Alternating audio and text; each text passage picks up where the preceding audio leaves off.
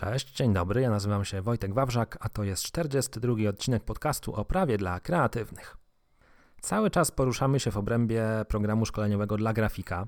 To już trzeci odcinek z rzędu, trzeci przedostatni. Dzisiaj będziemy rozmawiać o RODO.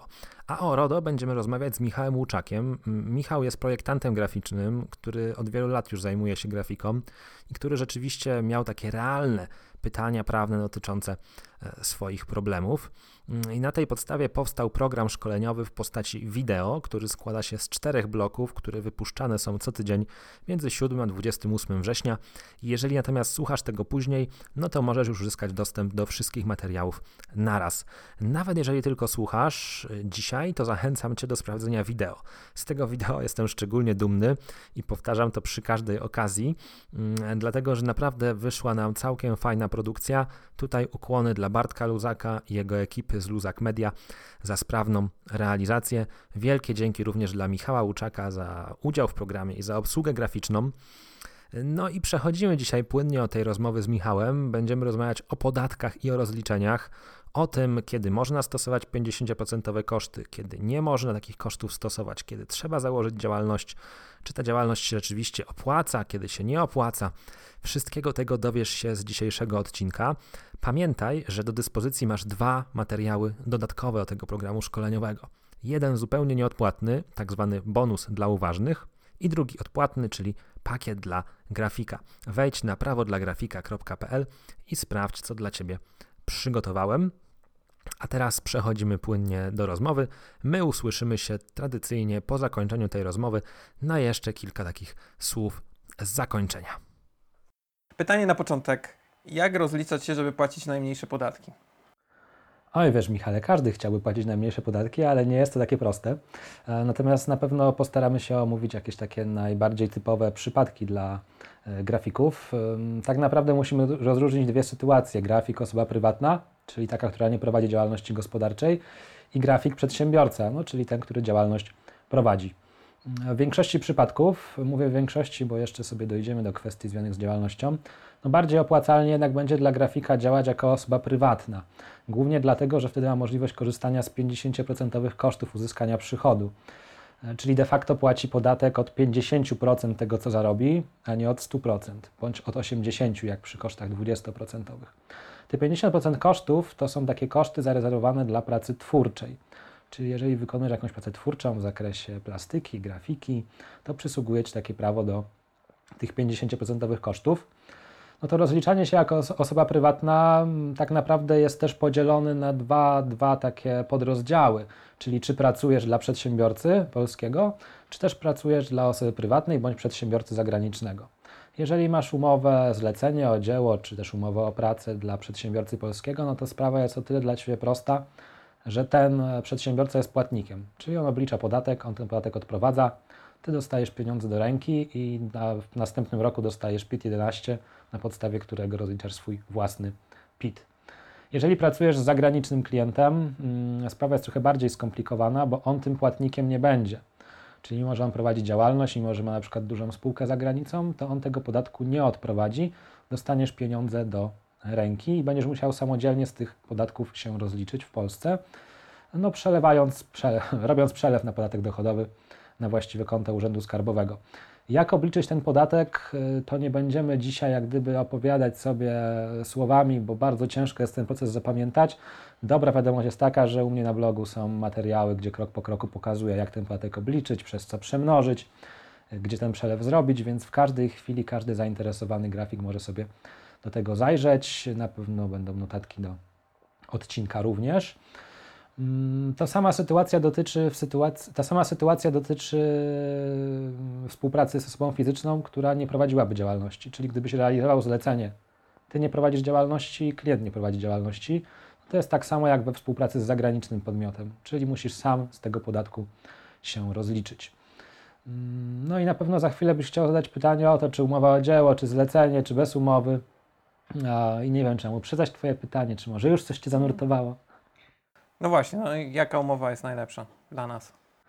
Wiadomo, że wszyscy chcą umowę o dzieło, z tego, z tego względu, że nie chcą płacić ZUS-u, bo jednak ZUS przy umowie o zlecenie czy świadczenie usług zabiera sporo.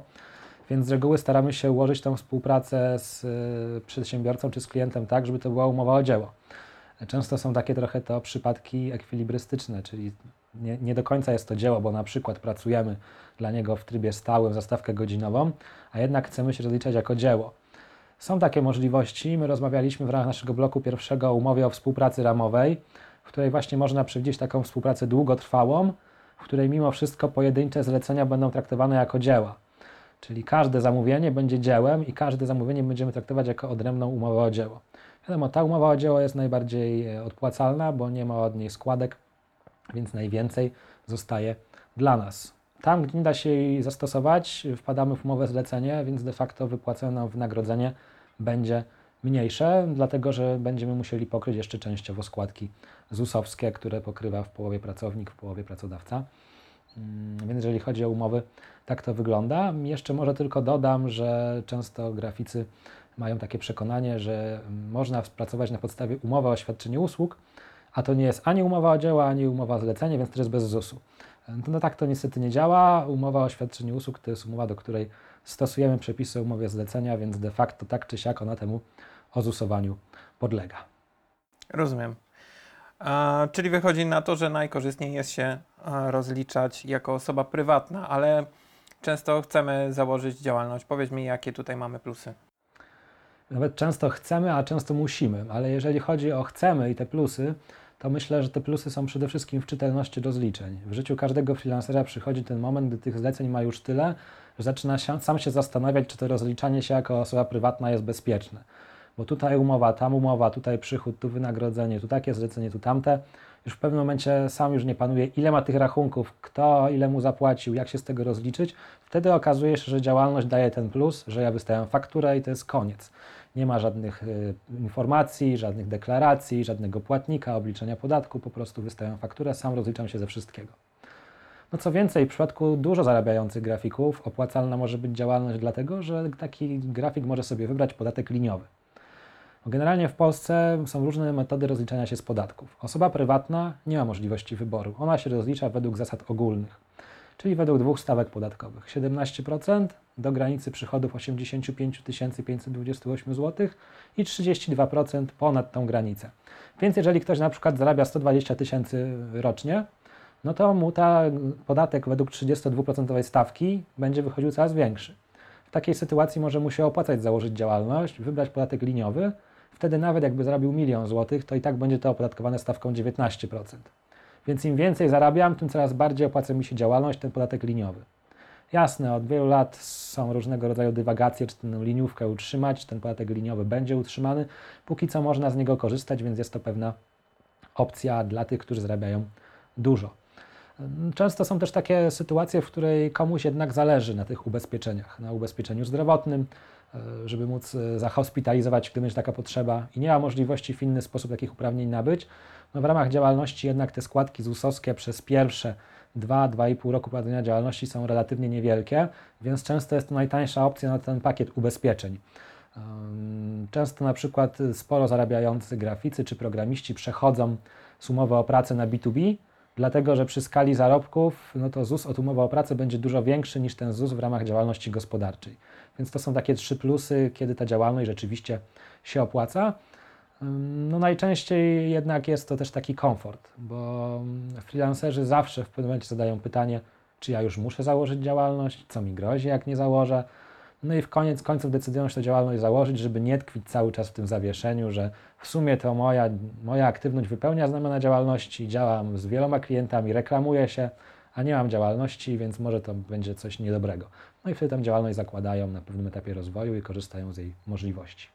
Okej, okay, porozmawiamy jeszcze chwilę o podatku e, liniowym. Czy zawsze jest tak, że się opłaca od pewnej kwoty przejść na ten podatek liniowy? Wiesz co, no obe, obecnie z uwagi na to, że obniżono tę stawkę do 17% pierwszego, no to myślę, że tak około 110 tysięcy dochodu, jak masz rocznie, to już ten liniowy zaczyna się opłacać. Jeżeli zarabiasz mniej, no to ten liniowy nie ma sensu, bo de facto będziesz dopłacał zamiast, e, zamiast oszczędzać. No aczkolwiek problem jest też taki, że musisz podjąć tą decyzję przy zakładaniu działalności, a potem możesz zmiany dokonać tylko raz w roku. Więc jeżeli na przykład e, planujesz jakiś projekt i masz takie obawy, wątpliwości, czy on będzie dochodowy, czy nie, no to jest też pewna taka decyzja inwestycyjna, bo jak projekt Ci fajnie wypali i zarobisz naprawdę dużo, to 19% będzie zbawieniem. A jak projekt Ci nie wypali i nie osiągniesz tej granicy w ciągu roku, no to de facto troszeczkę więcej zapłacisz. Ale i tak między 17 a 19 jest 2%, a między 19 a 32 dużo więcej. Rozumiem. A jeżeli chodzi o podatek VAT, czy my musimy płacić podatek VAT i, i, i w jaki sposób to działa? O VAT to jest też ciekawe pytanie, bo wielu grafików w ogóle nie rozumie skąd on się bierze. To znaczy wiedzą, że mają płacić podatki, ale de facto ich nie rozróżniają. A w Polsce rozróżniamy takie dwa główne podatki, jak podatek dochodowy i podatek VAT. I o ile podatku dochodowego nie da się uniknąć nigdy, zawsze go płacimy, o tyle z VAT-em graficy mogą tego podatku nie płacić. Mogą tego podatku nie płacić pod warunkiem, że nie świadczą usług doradczych. I teraz oczywiście standardowe pytanie, co to jest doradztwo i kiedy grafik doradza, bo w zasadzie jeżeli tworzy jakikolwiek projekt, no to w pewien sposób doradza. No trudno powiedzieć, że nie jest to usługa doradcza. Natomiast interpretacje są takie, że jeżeli grafik rzeczywiście ma w PKD to projektowanie specjalistyczne i nie świadczy takich usług typowo konsultingowych, to może korzystać ze zwolnienia z VAT-u. To zwolnienie polega na tym, że jeżeli w ciągu roku nie osiągniesz 200 tysięcy obrotu, to możesz korzystać z tego zwolnienia i być zwolnionym z podatku VAT. Czyli de facto nie płacisz tego podatku. Niemniej jednak, jeżeli byś przekroczył to 200 tysięcy, to obowiązkowo w ten VAT wchodzisz. A co to dla Ciebie oznacza? Oznacza to dla Ciebie, że de facto Twoja cena musi być wyższa, bo najczęściej będzie stawka podatku wynosić 23%. Czyli jeżeli cena za Twoją usługę dla uproszczenia wynosi 1000 zł netto, to 1230 będzie brutto. I de facto 230 to jest podatek VAT. I często przedsiębiorcy podchodzą do tego na tej zasadzie, że w zasadzie jest to kwota z góry przeznaczona na stracenie, bo bardzo ciężko jest sprawić, żeby tego VAT-u nie płacić, żeby wygenerować takie zakupy z VAT-em, żeby ten VAT pokryć, więc de facto 230 zł w tej sumie 1230 no jest z góry na stracenie, więc ty i tak posługujesz się ceną 1000 zł. Natomiast no dobra wiadomość jest taka, że dopóki rzeczywiście ten obrót nie przekroczy 200 tysięcy, możesz z tego zwolnienia korzystać. Więc albo teraz możesz troszeczkę cenę obniżyć w stosunku do konkurencji, albo po prostu więcej jest dla Ciebie. Okej, okay, ja słyszałem o dwóch rodzajach zwolnienia z podatku VAT, podmiotowym i przedmiotowym. Mógłbyś mi wyjaśnić różnicę? Podmiotowe to jest takie zwolnienie, które jest niezależne od tego, czym się zajmujesz, pod warunkiem oczywiście, że nie masz tych usług doradczych, czy tam innych wymienionych w przepisie, jak na przykład usługi prawnicze, które zawsze są obowiązkowo w VAT-ie. Natomiast przedmiotowe mm, to jest takie zwolnienie dla szczególnych rodzajów czynności. No i jest cała lista w ustawie o podatku od towarów i usług, jakiego rodzaju czynności z uwagi na jakieś kwestie, które ustawodawca sobie uznał za ważne, są zwolnione. Nie znam dokładnie tej listy, ale na pewno są tam usługi związane z edukacją, tego typu usługi, które w jakiś sposób mają nieść jakąś taką dalej idącą wartość i ten brak tego podatku ma być odciążeniem. Grafik z tego przedmiotowego zwolnienia akurat y, nie skorzysta, nie zmieści się, no ale może korzystać z podmiotowego, które de facto jest korzystniejsze, bo nie musi się zastanawiać, jaki ma przedmiot działalności, tylko musi patrzeć wyłącznie na mm, wysokość obrotów. Przy czym jeszcze przy tej wysokości obrotów, żeby być bardziej precyzyjnym, to nie jest tak, że ona zawsze jest 200 tysięcy. Jeżeli zaczynasz działalność dopiero i zaczynasz w ciągu roku, na przykład w czerwcu, no to będziesz przez pół roku prowadził działalność i ten limit jest proporcjonalny więc w tym roku będzie on wynosił dla Ciebie 100 tysięcy. Wspominam o tym dlatego, że czasem się łapią na ten błąd osoby zaczynające działalność w grudniu. Na przykład zaczynają ją w grudniu, mają miesiąc. Jak podzielisz 200 tysięcy przez 12, to Ci tam wyjdzie jakieś 10-12 tysięcy chyba na miesiąc tego zwolnienia. No i wystawiają w grudniu pierwszą fakturę na 20 tysięcy i od razu to zwolnienie tracą, a jak stracisz, to już nie możesz potem w kolejnym mhm. roku wyjść. Więc warto to zawsze rozważyć na etapie zakładania działalności, w którym momencie zakładasz i jak wysoka będzie pierwsza faktura. No bo generalnie nie oszukujmy się, jak ktoś może nie być w VAT-ie, to nie chce w nim być, bo jest to korzystniejsze finansowo, więc szkoda sobie od razu jedną prostą decyzją na początku działalności robić problem. Okej, okay, a pomówmy teraz o fakturach. Czy zawsze muszę je wystawiać? I tak i nie, to zależy. Znowu od, od, ulubiona odpowiedź prawnika. Od czego to zależy? No zależy to od tego, na rzecz kogo wykonujesz usługę.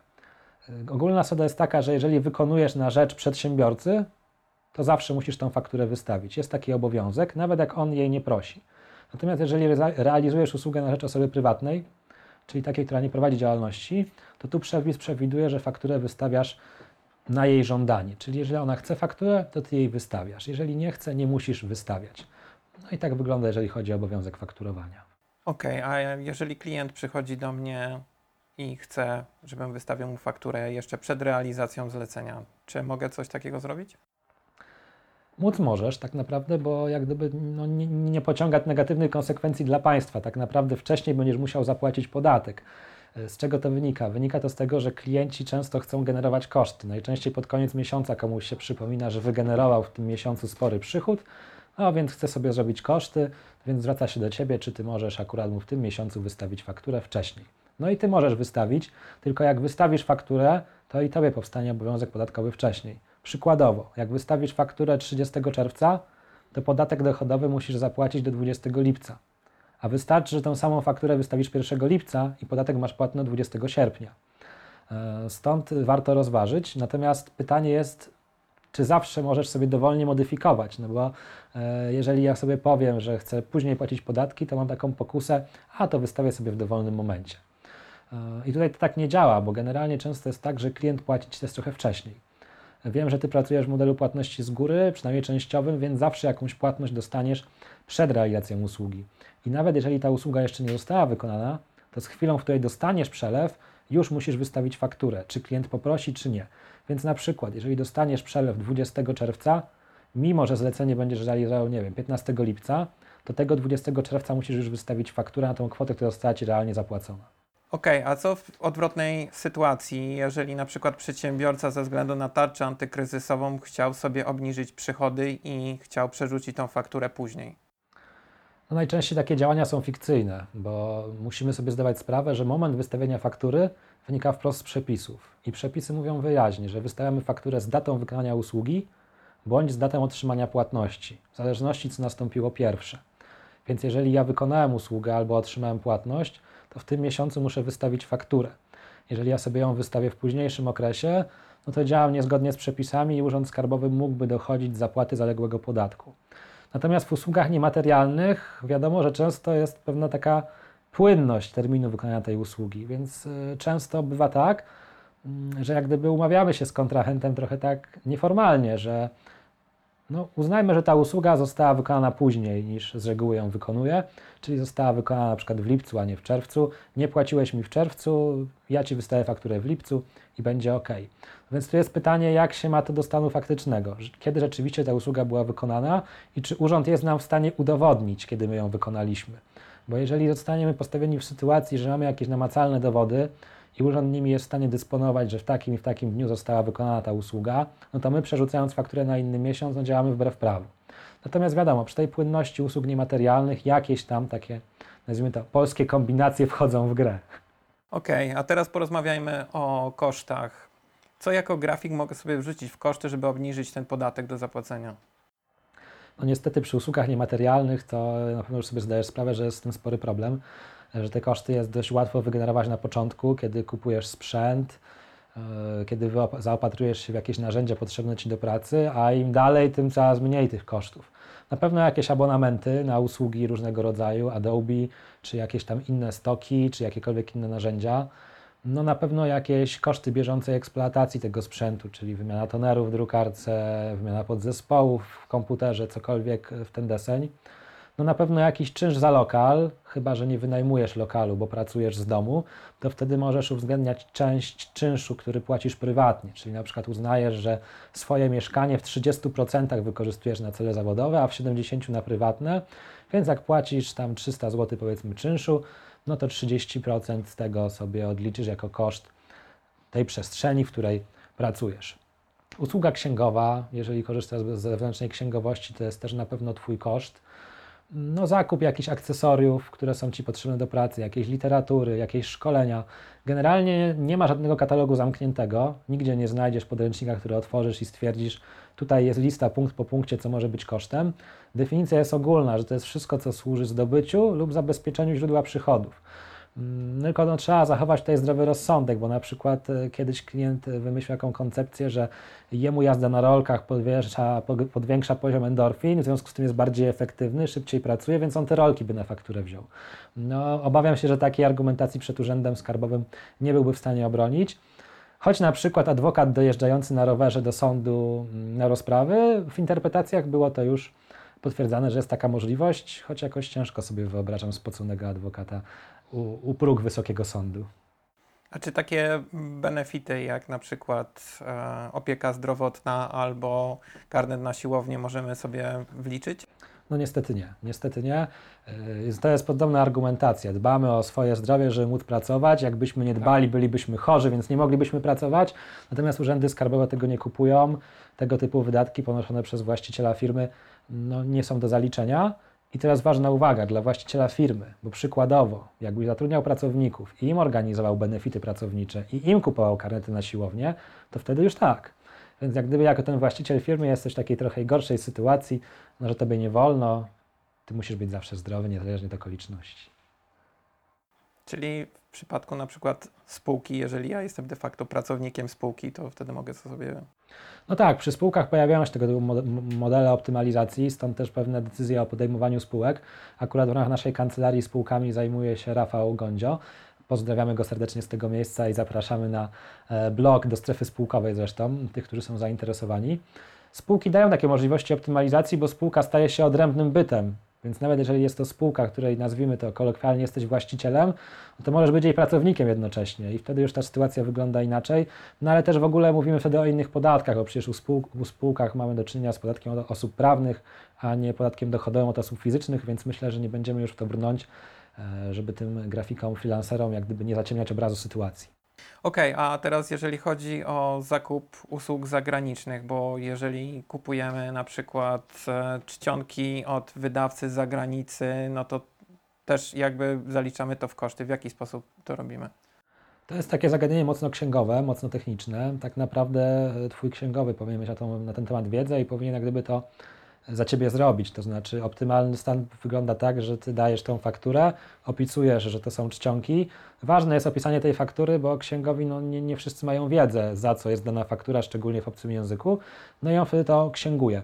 E, Problem z tymi zakupami z zagranicy polega na tym, że jeżeli jesteś tym zwolnionym podatnikiem VAT, czyli nie płacisz tego VAT-u, a kupujesz coś z zagranicy, to de facto będziesz musiał dopłacić trochę od tego interesu, bo będziesz musiał rozliczyć ten podatek VAT u nas w kraju. To jest bardzo mocno techniczne, księgowe, do tego służy taka deklaracja VAT 9M, naliczasz ten podatek od zakupu zagranicznego i de facto trzeba ten podatek zapłacić. Nie będę opowiadał tutaj niuansów, szczegółów, bo e, to jest takie mocno techniczne, natomiast ogólna informacja jest taka, że jeżeli grafik nie jest VAT-owcem i zakupuje usługi z zagranicy, to zakładam, że jego księgowy będzie wiedział, co z tym zrobić, ale niech pamięta, że to się wiąże z pewną dopłatą tego interesu.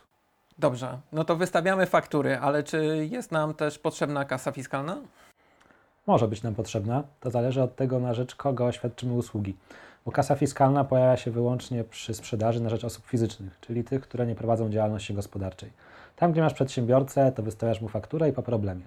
Jeżeli natomiast sprzedajesz na rzecz osób fizycznych, no to potencjalnie ta kasa wchodzi w grę, bo ogólną zasadą jest, że sprzedaż na rzecz osób fizycznych powinna być fiskalizowana na kasie. Natomiast są na szczęście wyjątki. Pierwszy wyjątek to jest sytuacja, w której ta Twoja sprzedaż w ciągu roku na rzecz takich osób nie przekracza 20 tysięcy złotych. Wtedy kasy mieć nie musisz. Natomiast jeżeli ten limit przekroczysz, to też jeszcze sytuacja nie jest stracona, no szczególnie w takich usługach grafików właśnie, no bo jest takie, takie wyłączenie od tej kasy, że jeżeli dostajesz przelew, wynagrodzenie dostajesz w formie przelewu, i jesteś w stanie powiązać ten przelew z konkretną transakcją, to również nie musisz fiskalizować. W związku z tym taka po prostu praktyczna rada, unikać rozliczeń gotówkowych. Wszystkie rozliczenia z klientem przelewem i wtedy nawet jeżeli przekroczysz to 20 tysięcy, to tej kasy nie będziesz musiał e, posiadać. Mam działalność i chcę ją powiedzmy zamknąć, żeby znowu się rozliczać jako osoba prywatna. Mogę coś takiego zrobić? Wydaje się to paradoksalne, ale bardzo dużo osób o to pyta, szczególnie tych przedsiębiorców, którzy jak gdyby nie zaczęli na tym etapie, w którym już mieli rozbujaną działalność, tylko zaczęli wcześniej, na samym początku, bo chcieli być bardziej e, uczciwi, czy też po prostu chcieli mieć większy spokój, e, bo mieli takie trochę obawy, czy, czy, czy rzeczywiście muszą, czy nie muszą. No i w pewnym momencie przestaje to się opłacać i myślą o tym, żeby przejść znowu do rozliczania jako osoba prywatna. Natomiast tu problem polega na tym, mm, że jeżeli raz założyliśmy działalność, no to to jest taki sygnał do Urzędu Skarbowego, że jak gdyby nasze działania noszą znamiona działalności gospodarczej. Więc jeżeli my przestajemy prowadzić działalność, to musimy być gotowi udowodnić, że teraz to już nie nosi znamion działalności. Więc jeżeli byliśmy, mieliśmy sytuację, w której na przykład mieliśmy 10 klientów i wszystko fajnie hulało, no to rzeczywiście mieliśmy działalność.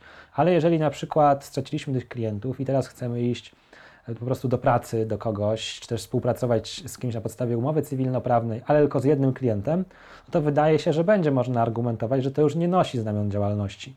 Natomiast trzeba uważać przed takimi sytuacjami, w, którymi, w których e, my byśmy sobie wymyślili, że w sumie cały czas jest tak samo, ale ja sobie obliczyłem, że będzie korzystnie jako osoba prywatna, więc zamykam i dalej robię te zlecenia już jako osoba prywatna. Wtedy trzeba się liczyć z tym, że może nam Urząd Skarbowy zarzucić, że jest to fikcyjne, że tak naprawdę nadal nasza działalność nosi znamiona działalności gospodarczej, no jak gdyby prowadzimy ją niezarejestrowaną w tym momencie. A co w sytuacji, jeżeli jesteśmy małżeństwem i jedno z nas ma działalność, a drugie wykonuje faktycznie tą usługę? Czy coś takiego jest w ogóle dozwolone? Dozwolone jest, no bo żona zawsze może pracować z mężem, czy też u męża, w zależności jak to sobie tam rozwiążą. Problem dotyczy składek ZUS-owskich tak naprawdę, bo jeżeli żona jest takim powiedzmy stałym współpracownikiem, to powinna być zgłoszona jako tak zwana osoba współpracująca i opłacać pełen ZUS. To jest nieopłacalne finansowo, więc najczęściej te współprace z y, małżonkiem są takie no, nieformalne, a to nie mamy żadnej umowy, po prostu no, tam po cichu coś robi. Ja wystawiam fakturę, czasem zatrudniam na umowę o dzieło, y, żeby nie płacić ZUS-u. Te konstrukcje są możliwe, tylko w przypadku pracy grafika zwróciłem uwagę na ważną kwestię. Jeżeli ja będę miał umowę z klientem i w tej umowie będzie wątek przeniesienia autorskich praw majątkowych, ta umowa jest na mnie, jako na Wojciecha Wawrzaka, i teraz nagle tą usługę realnie wykonuje moja żona, y, jest problem, mm, bo ja nie mam tych praw autorskich, ma je żona.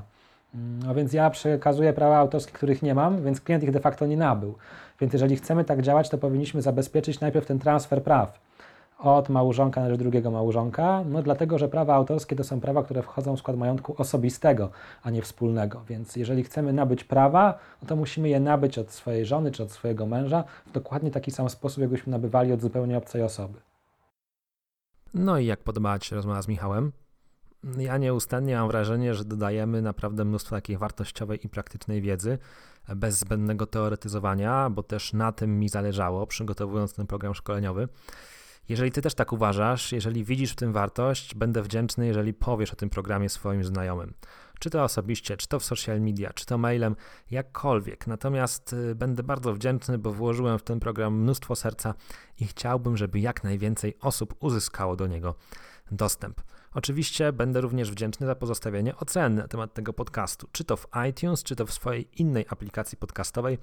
Wystarczy kliknąć kilka razy, dodać odpowiednią ilość gwiazdek, napisać kilka słów, a dla mnie to jest zawsze olbrzymia radość.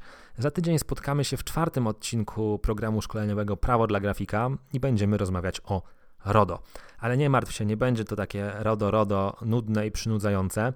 Będę chciał o tym RODO opowiedzieć tak, żeby grafik zrozumiał, czy ono go rzeczywiście dotyczy, czy może nie do końca musi się nim przejmować. O tym już za tydzień w czwartym, ostatnim odcinku w ramach programu szkoleniowego Prawo dla Grafika. Mm, zapraszam Ciebie na prawodlagrafika.pl. No i do usłyszenia za tydzień. Trzymaj się ciepło. Cześć, cześć.